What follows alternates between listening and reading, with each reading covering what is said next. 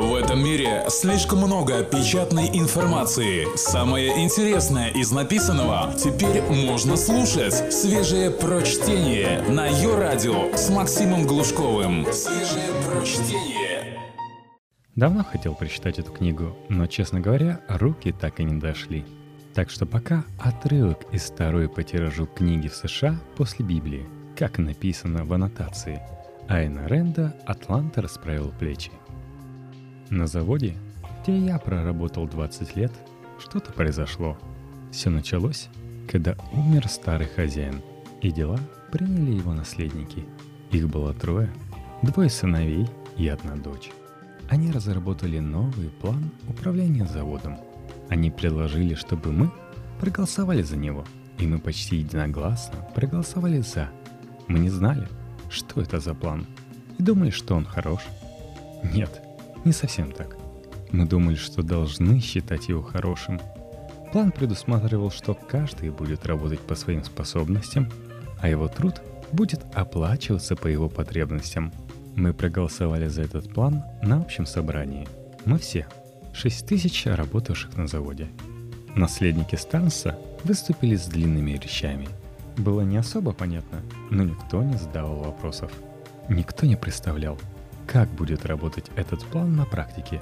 Но каждый надеялся, что его сосед представляет. Они говорили нам, что план рассчитан на достижение благородного идеала. Но откуда нам было знать, что это не так? Ведь мы всю жизнь только и слышим об этом от родителей, учителей и священников. Читали это в любой газете, видели в каждом фильме, слышали во всех выступлениях. Разве нам не повторяли, что это правильно и справедливо – может быть, есть какое-то оправдание тому, что мы сделали на том собрании. Но все же мы проголосовали за этот план и поплатились за это. Знаете, мэм, мы своего рода меченые. Я говорю о тех, кто работал на заводе 4 года после того, как был принят этот план. На что похож ад? На зло. Простое, неприкрытое, ухмыляющееся зло. Разве не так? Именно это мы и увидели. И этому помогли появиться на свет. Поэтому я думаю, что на всех нас лежит проклятие, и, может быть, нам нет прощения. Знаете, как план притворялся в жизнь и что он делал с людьми? Попробуйте наполнить водой емкость, на дне которой есть течь, через которую вода уходит быстрее, чем ее наливают. С каждым новым ведром, который вы приносите, эта дыра увеличивается в диаметре на дюйм и чем больше вы работаете, тем больше работы от вас требуется. Вы выливаете все новые и новые ведра. Сначала 40 часов в неделю, потом 48, потом 56. И все для того, чтобы у соседа по станку стоял на столе ужин, чтобы его жене сделали операцию, чтобы у его ребенка вылечили корь, чтобы его мать получила кресло на колесах, чтобы у его дяди была рубашка – для ребенка, который еще не родился, для всех вокруг. Все для них. От пеленок до зубных протезов. Вы же должны работать с рассвета до заката. Месяц за месяцем, год за годом. Ничего не получая за это, кроме своего же пота. Ничего не видя, кроме их удовольствия, которое вы должны им доставлять до конца своих дней. Работая без отдыха и надежды, без конца. От каждого по способностям, каждому по потребностям – они говорили, что мы все одна большая семья, но не все мы стоим за одним сварочным аппаратом по 10 часов в день, и не у всех одновременно схватывает живот. Чьи способности и чьи потребности важнее всего? Ведь когда все в один котел, человеку не позволено определить свои потребности. А то он заявит, что ему нужна яхта, и если нам остается руководствоваться только его чувствами, он вполне может обознавать свою потребность. Почему нет? Если я не имею права заработать на машину, пока не попаду на больничную койку, своим трудом зарабатываю по машине каждому лодырю и голому обитателю джунглей, почему бы не потребовать от меня яхту, если я еще способен держаться на ногах? Нет?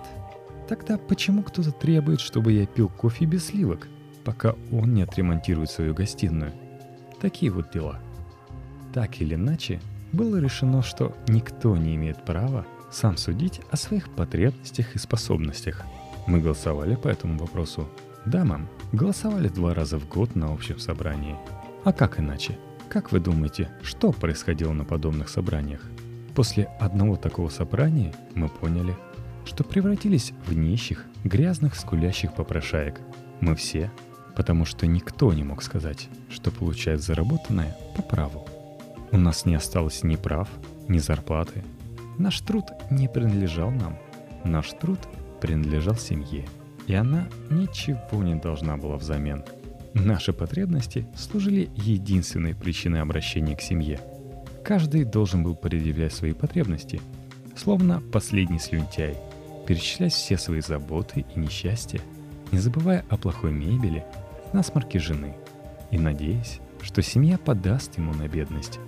Требовалось заявлять о своих несчастьях, поскольку они, а не труд, стали в нашем хозяйстве звонкой монетой.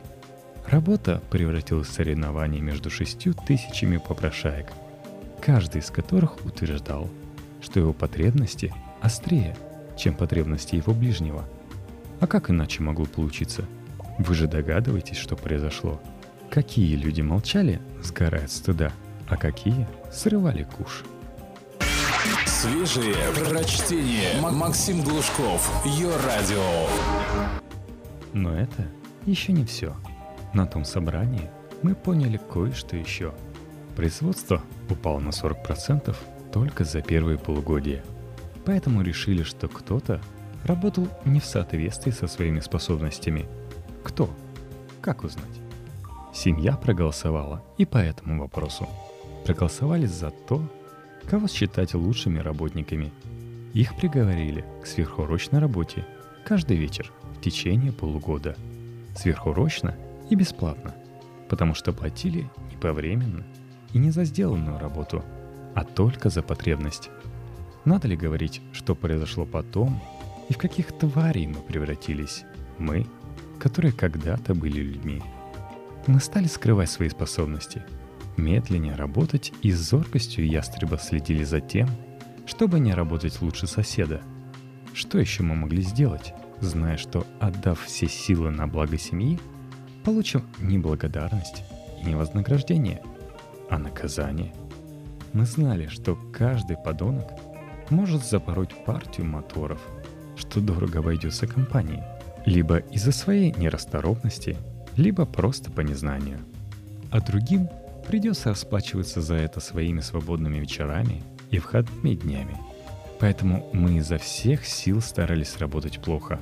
Был у нас один парнишка, который недавно начал работать и проникся благородной идеей. Умница, правда без образования, но с удивительной головой. В первый год он придумал, как реорганизовать производственный процесс и сэкономил тысячи человека часов. Он отдал это семье, ничего не попросив взамен – да он и не мог просить. Такой уж он был. Он говорил, что делает это ради достижения великой цели. Когда этот парнишка узнал, что за него проголосовали как за одного из способнейших и приговорили к сверхурочной работе, он замолчал и стал останавливать свои мысли. Само собой, в следующем году он не выдвинул никаких предложений. О чем нам безумку говорили – о хищнической конкуренции в системе производства, ориентированной на прибыль, где люди должны состязаться друг с другом, кто лучше работает. Жестоко, правда? Ну, видимо, им хотелось посмотреть, как мы будем соревноваться друг с другом, стараясь сделать свою работу как можно хуже. Нет более верного пути уничтожить человека, чем вынудить его изо дня в день работать как можно хуже – это губит быстрее, чем пьянство, лень и воровство. Но нам ничего не оставалось, кроме как разыгрывать неумех. Мы боялись только одного обвинения – в обладании способностями. Талант был вроде банковского кредита, по которому невозможно рассчитаться. Ради чего работать? Все знали, что жалование выплатят. Заработано оно или нет. Но выше квартирного и продовольственного пайка, как его называли, ничего не дадут – как ни старайся. Мы не могли надеяться на покупку в следующем году новой одежды, потому что неизвестно, выдадут пособие или нет. Вдруг кто-то сломает ногу, кому-то надо будет срочно прооперировать, кто-то родит еще одного ребенка. А если не хватало денег на костюмы всем, то и вам на костюм денег тоже не давали. Я знал одного человека, который проработал всю жизнь ради того, чтобы отправить сына в колледж. Мальчик закончил среднюю школу на второй год осуществления плана. Но семья отказалась дать отцу мальчика пособие для обучения в колледже. Ему сказали, что его сын не сможет учиться в колледже, пока у нас не будет достаточно денег, чтобы сыновья всех остальных тоже могли учиться в колледже. И что сначала надо выучить в средней школе всех. Но и на это у нас нет средств. Через год этот человек погиб в поножовщине, которая завязалась из-за пустяка. Такие вещи начали происходить все чаще. Помню еще одного старика, бездетного вдовца, который лелеял одно увлечение – грамм пластинки.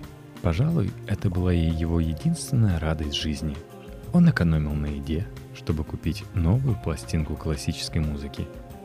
Ему отказали в пособии на пластинке, назвав это личной роскошью – но на том же собрании общим голосованием было решено, что Милли Буш, чья-то дочка, отвратительная восьмилетняя уродина, должна получить пару золотых скоб для кривых зубов, потому что заводской врач заявил, что у бедняжки может развиться комплекс неполноценности, если не выправить ей зубы. Старик, любивший музыку, запил, допился до того, что его редко можно было увидеть в человеческом состоянии – но одного он не забыл. Однажды вечером, с трудом придя по улице, он увидел Милли Буш и выбил ей все зубы, все до единого. Мы все, кто больше, кто меньше, потянулись к выпивке. Не спрашивайте, как мы доставали деньги. Когда все приличные развлечения запрещены, всегда найдутся способы разжиться денежкой на неприличные – Человек не врывается в продовольственную лавку затемно и не залезает в карман соседа, чтобы купить записи классических симфоний или леску с удочкой. Но сделает это, чтобы упиться до беспамятства и забыться. Удочки, охотничьи ружья, фотоаппараты, хобби. Пособие на развлечения не полагалось никому. Развлечения запретили первым делом. Ведь считается постыдным возражать если вас попросят отказаться от чего-то, что доставляет вам удовольствие, в то время как в чьей-то семье не доедает 8 детей. Даже пособие на табак урезали до того, что его хватало только на две пачки сигарет в месяц. Они сказали, что деньги направлены в фонд для детей. Дети оставались единственным производственным показателем, который не упал. Напротив, он вырос и продолжал расти, потому что людям было нечего больше делать. Ребенок становился не их бременем, а бременем семьи. Фактически, прекрасным шансом получить прибавку к зарплате и краткую передышку являлось пособие на ребенка. Или ребенок, или серьезная болезнь. Мы очень скоро поняли, к чему ведет этот план. Каждому, кто вел себя по-честному, приходилось во всем себе отказывать. Он терял вкус к развлечениям, Нехотя курил табак, который стоил 5 центов, или жевал резинку, все время беспокоясь, как бы у него не отняли эти 5 центов, отдав кому-то, чья потребность будет сочтена более весомой. Только свежее прочтение на Йо-Радио. Он стыдился каждой ложкой еды, которую глотал, думая о том, чьей утомительной вечерней работой она оплачена. Зная, что есть свою пищу не по праву, предпочитая быть обманутым, но не обманщиком, простаком, но не кровососом. Он отказывался жениться, не помогал родителям и не возлагал на плечи семьи дополнительное бремя. Кроме того, если он еще сохранил хоть какое-то чувство ответственности, он не мог жениться и дать жизнь детям, потому что не мог ничего планировать, ничего обещать, ни на что положиться. Но для ленивых и безответственных это обернулось праздником – они рожали детей, создавали неприятности девушкам, свозили к себе немощных родственников со всей страны, незамужних беременных сестер, для того, чтобы получить дополнительное пособие по нетрудоспособности. У них открывалось больше недугов, чем доктор смог бы отрицать. Они портили свою одежду, мебель, дома. Какого черта? За все платит семья.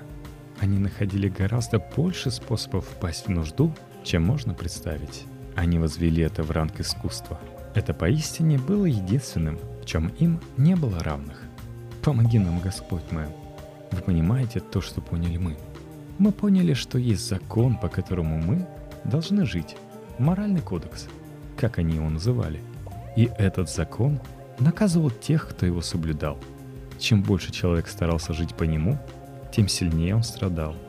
Чем меньше обманывал, тем больше получал.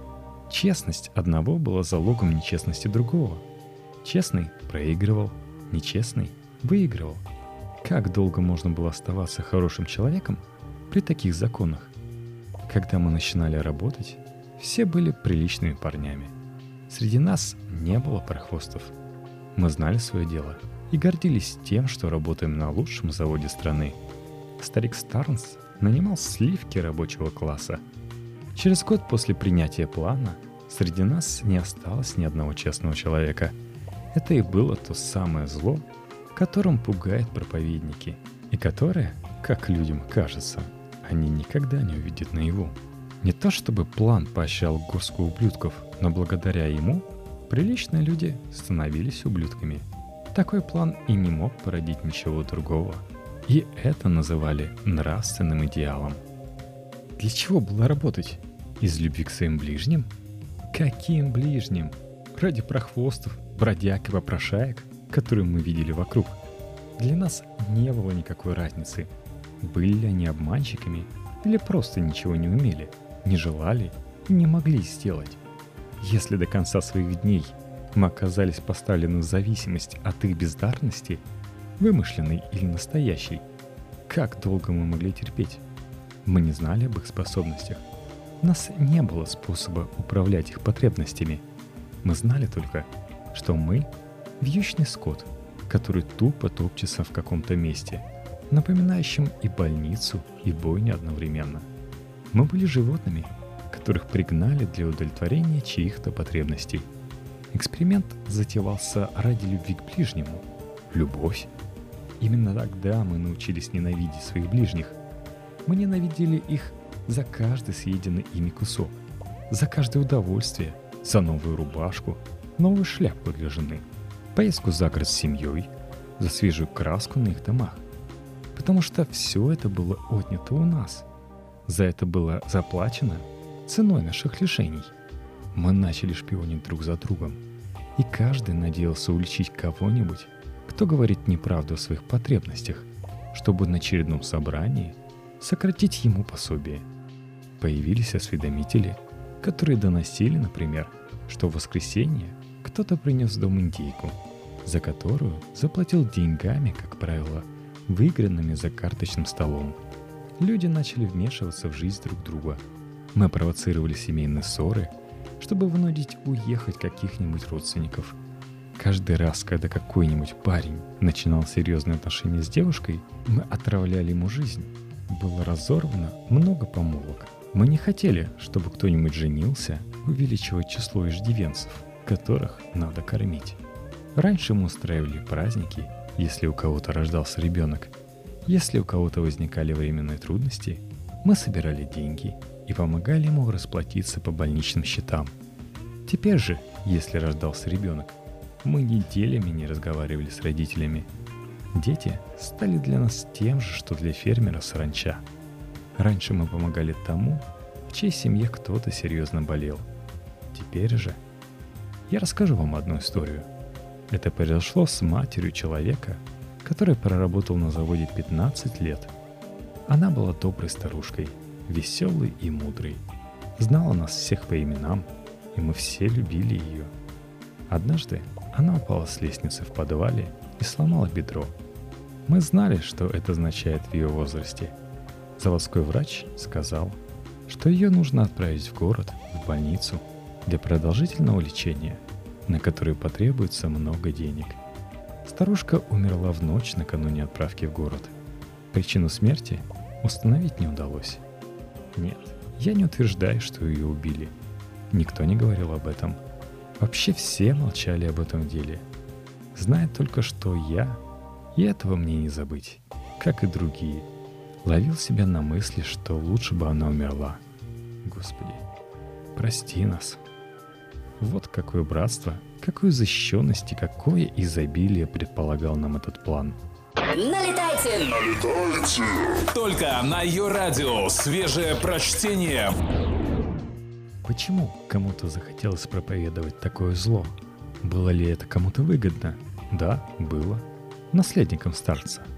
Надеюсь, вы не станете напоминать мне, что они пожертвовали своим состоянием и подарили нам свой завод. Так и нас одурачили. Да, они отказались от завода, но выгода, мэм, бывает разной. Смотря чего вы добиваетесь. А то, чего добивались Старнсы, ни за какие деньги не купишь. Деньги слишком чисты и невинны для этого. Эрик Старнс был самым молодым из них, настоящий слезняк. У него ни на что не хватало воли. Его выбрали начальником отдела информации, который ничего не делал, разве что следил за штатом сотрудников, занятых тем же, поэтому он не особо утверждал себя службой. Зарплата, которую он получал, хотя это и не полагалось называть зарплатой, никому из нас не платили зарплаты. И так, милостыня, за которую все проголосовали, оказалась относительно скромной. Раз 10 больше моей. Но это было не очень много. Эрика не интересовали деньги. Он не знал бы, что с ними делать. Он проводил время, путаясь у нас под ногами и демонстрируя, какой он общительный и демократичный. Кажется, он хотел, чтобы его любили. Он постоянно напоминал, что подарил нам завод. Мы его терпеть не могли. Джеральд Старнс руководил производством. Мы так и не узнали, какова была его доля. То есть его милостыня. Чтобы вычислить размер его зарплаты, потребовались бы услуги целой группы бухгалтеров.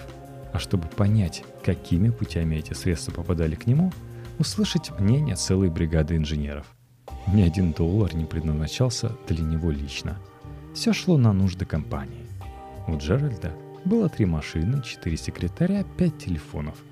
Он устраивал приемы, на которых подавали шампанское и икру. Ни один магнат, платящий налоги, не мог позволить себе ничего подобного. За год он потратил больше, чем его отец заработал за последние два года своей жизни. Мы видели пачку журналов весом в 30 килограммов. Мы их взвешивали в кабинете Джеральда. Журналы были напичканы рассказами о нашем заводе и о нашем благородном плане – в них теснились огромные портреты Джеральда Старнса. Его называли выдающимся борцом за всеобщее благо. Джеральд любил по вечерам заходить в цеха в своем парадном костюме, сверкал бриллиантами запонками величиной с пятицентовую монету и стряхивал повсюду пепел своей сигары. Любое ничтожество, которому нечем похвастаться кроме своих денег, не очень-то приятное зрелище. Он хоть уверен, что деньги принадлежат ему, а ты хочешь – глазей на него, не хочешь – не глазей. Обычно не очень хочется, но когда такой ублюдок, как Джеральд Станс, ломает комедию и разглагольствует о том, что ему безразличны материальные блага, что он служит семье, что роскость нужна не для него, а ради нас и общего блага. Потому что престиж компании, как и имидж благородного человека, необходимо поддерживать в глазах общественности – Именно тогда начинаешь ненавидеть, как никогда прежде, то, что называется человеком. Но еще ужаснее была его сестра Ави. Вот уж кому-кому. А ей было действительно плевать на богатство. Гроши, которые она получала, были не больше наших. И чтобы доказать свою самоотверженность, она постоянно ходила в видавших виды туфлях без каблуков и потертой блузке. Она ведала распределением – эта дама отвечала за наши потребности. Она держала нас за глотку. Конечно, все касающееся распределения должно было решаться голосованием путем изъявления народом своей воли. Но когда народная воля выражается воем 6 тысяч человек, которые пытаются что-то решить, не имея критериев, вообще ничего не понимая, когда не существует правил игры, и каждый может потребовать всего, что захочет – не имея права ни на что. Когда каждый распоряжается жизнью соседа, но не своей. Получается, как и произошло с нами, что голосом народа говорит Айви Старнс. К исходу второго года мы перестали разыгрывать семейные встречи, как было сказано, в интересах производства и экономии времени. потому что каждая такая встреча длилась по 10 дней. Теперь все прошения нужно было просто направлять в кабинет мисс Тарнс. Нет, не направлять. Каждый проситель должен был лично явиться к ней в кабинет и зачитывать вслух свое обращение.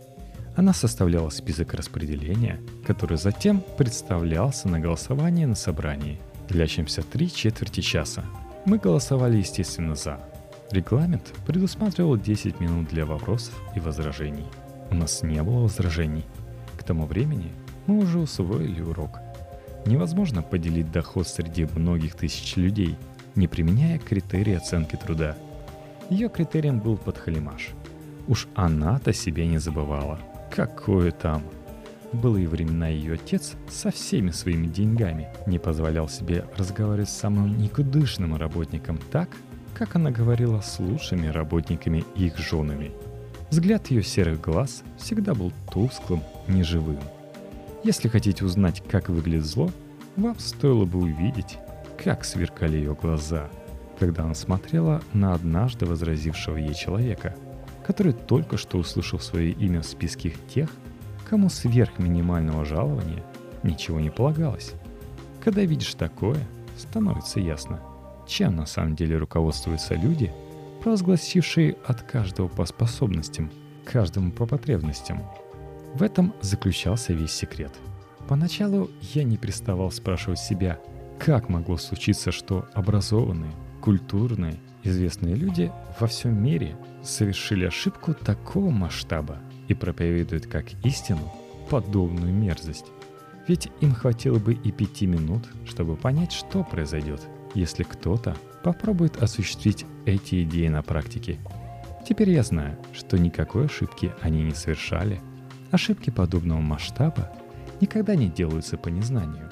Когда люди впадают в безумие, и нет объяснения этому безумию, значит есть причина, о которой умалчивают. Свежие прочтение. Максим Глушков. Ее радио. Мы были не так наивны, когда проголосовали за план на первом собрании, мы не возражали, потому что считали, что их пустой треп принесет выгоду. Все голосовавшие за план думали, что теперь появляется возможность запустить лапу в карман более способных людей. Как бы ни был человек богат или умен, он все равно считает кого-то богаче или умнее себя. А этот план дает часть богатств и талантов тех, кто лучше него – но рассчитывая обобрать людей, стоящих выше, человек забывал о людях, стоящих ниже, и тоже получающих право обирать других. Он забыл, что низшие могут обобрать его так же, как он хотел обобрать тех, кто выше. Рабочий, которому нравилась идея, что заявив о своих потребностях, он получает право на такой же, как у его босса, лимузин, забывал, что каждый лентяй и попрошайка – может заявить о своих правах на владение таким же, как у него, холодильником. Вот истинная причина того, что мы проголосовали за план. Вот вся правда. Но мы не хотели думать об этом, и поэтому все громче кричали о своей преданности идеалам общего благосостояния. Итак, мы получили то, что хотели, а когда поняли, чего хотели, оказалось уже слишком поздно. Мы попали в западню, все пути к отступлению оказались отрезанными. Лучшие ушли с завода в течение первой недели осуществления плана. Мы теряли лучших инженеров, управляющих, высококвалифицированных рабочих. Человек, сохраняющий уважение к себе, не позволит превратить себя в дойную корову. Кое-кто из способных работников пытался пересидеть в скверные времена, но их хватало ненадолго. Мы теряли все больше и больше людей. Они убегали с завода – как из очага заразы, пока не осталось ни одного способного, одни лишь нуждающиеся. Те немногие, кто зарекомендовал себя более-менее хорошим работником, и все же остался, были из тех, кто проработал здесь очень долго. Прежде никто не уходил из 20th Century, не хотели, а через некоторое время мы уже сами не могли уйти, потому что ни один работодатель не принял бы нас, и я не стал бы его суждать. Никому не захотелось бы иметь с нами дело. Ни одному порядочному человеку, ни одной фирме. Маленькие магазинчики, где мы делали покупки, начали стремительно исчезать из Старнсвилла, пока в городе не осталось ничего, кроме салунов и горных притонов и мошенников, продающих нам барахло по бешеным ценам. Гроши, которые мы получали, становились все скуднее, а стоимость жизни постоянно росла. Список нуждающихся тоже рос, а список клиентов завода стремительно сокращался. Прибыль, которая делилась между рабочими, становилась все меньше и меньше. Раньше фирменный знак 20th Century Motor значил не меньше, чем проба на золоте. Не знаю, о чем думали наследники Старса, если вообще думали. Может, подобно всем прожекторам и дикарям, полагали, что фирменный знак что-то вроде магического изображения, которое оказалось в почете благодаря каким-то колдовским силам. И они будут и дальше обогащаться, как прятцы. Но когда клиенты стали замечать, что доставка заказа задерживается, что нет ни одного мотора без брака, магический знак возымел обратное действие. Никто и даром не хотел брать двигатель, если он собран на 20th Century. И постепенно у нас остались только те клиенты, которые никогда не платили, да и не собирались. Но Джеральд Станс, опьяненный своим положением, стал раздражительным. С видом морального превосходства он стал через правительство и прессу требовать от бизнесменов, чтобы те заказывали у нас двигатели. Не потому, что они хороши, а потому, что нам крайне необходимы заказы. Ведь завод несет очень важную общественную миссию. Его хозяева – сами рабочие, живущие по самому справедливому лозунгу на свете. Агония длилась 4 года, с первого собрания до последнего, и закончилась так, как и должна была закончиться – банкротством. На последнем собрании одна Айви Старс пыталась держаться вызывающе. Она произнесла короткую злобную речь которая заявила, что план провалился из-за того, что его не приняла вся страна, что отдельная организация не может добиться успеха в эгоистичном алчном мире, что план — это благородный идеал, но человеческая природа недостаточно хороша для него. Молодой парень, тот, которого в первый год наказали за полезную идею, пока мы сидели молча, вскочил и бросился прямиком к Айви Станс на трибуну. Он не произнес ни слова — просто плюнул ей в лицо.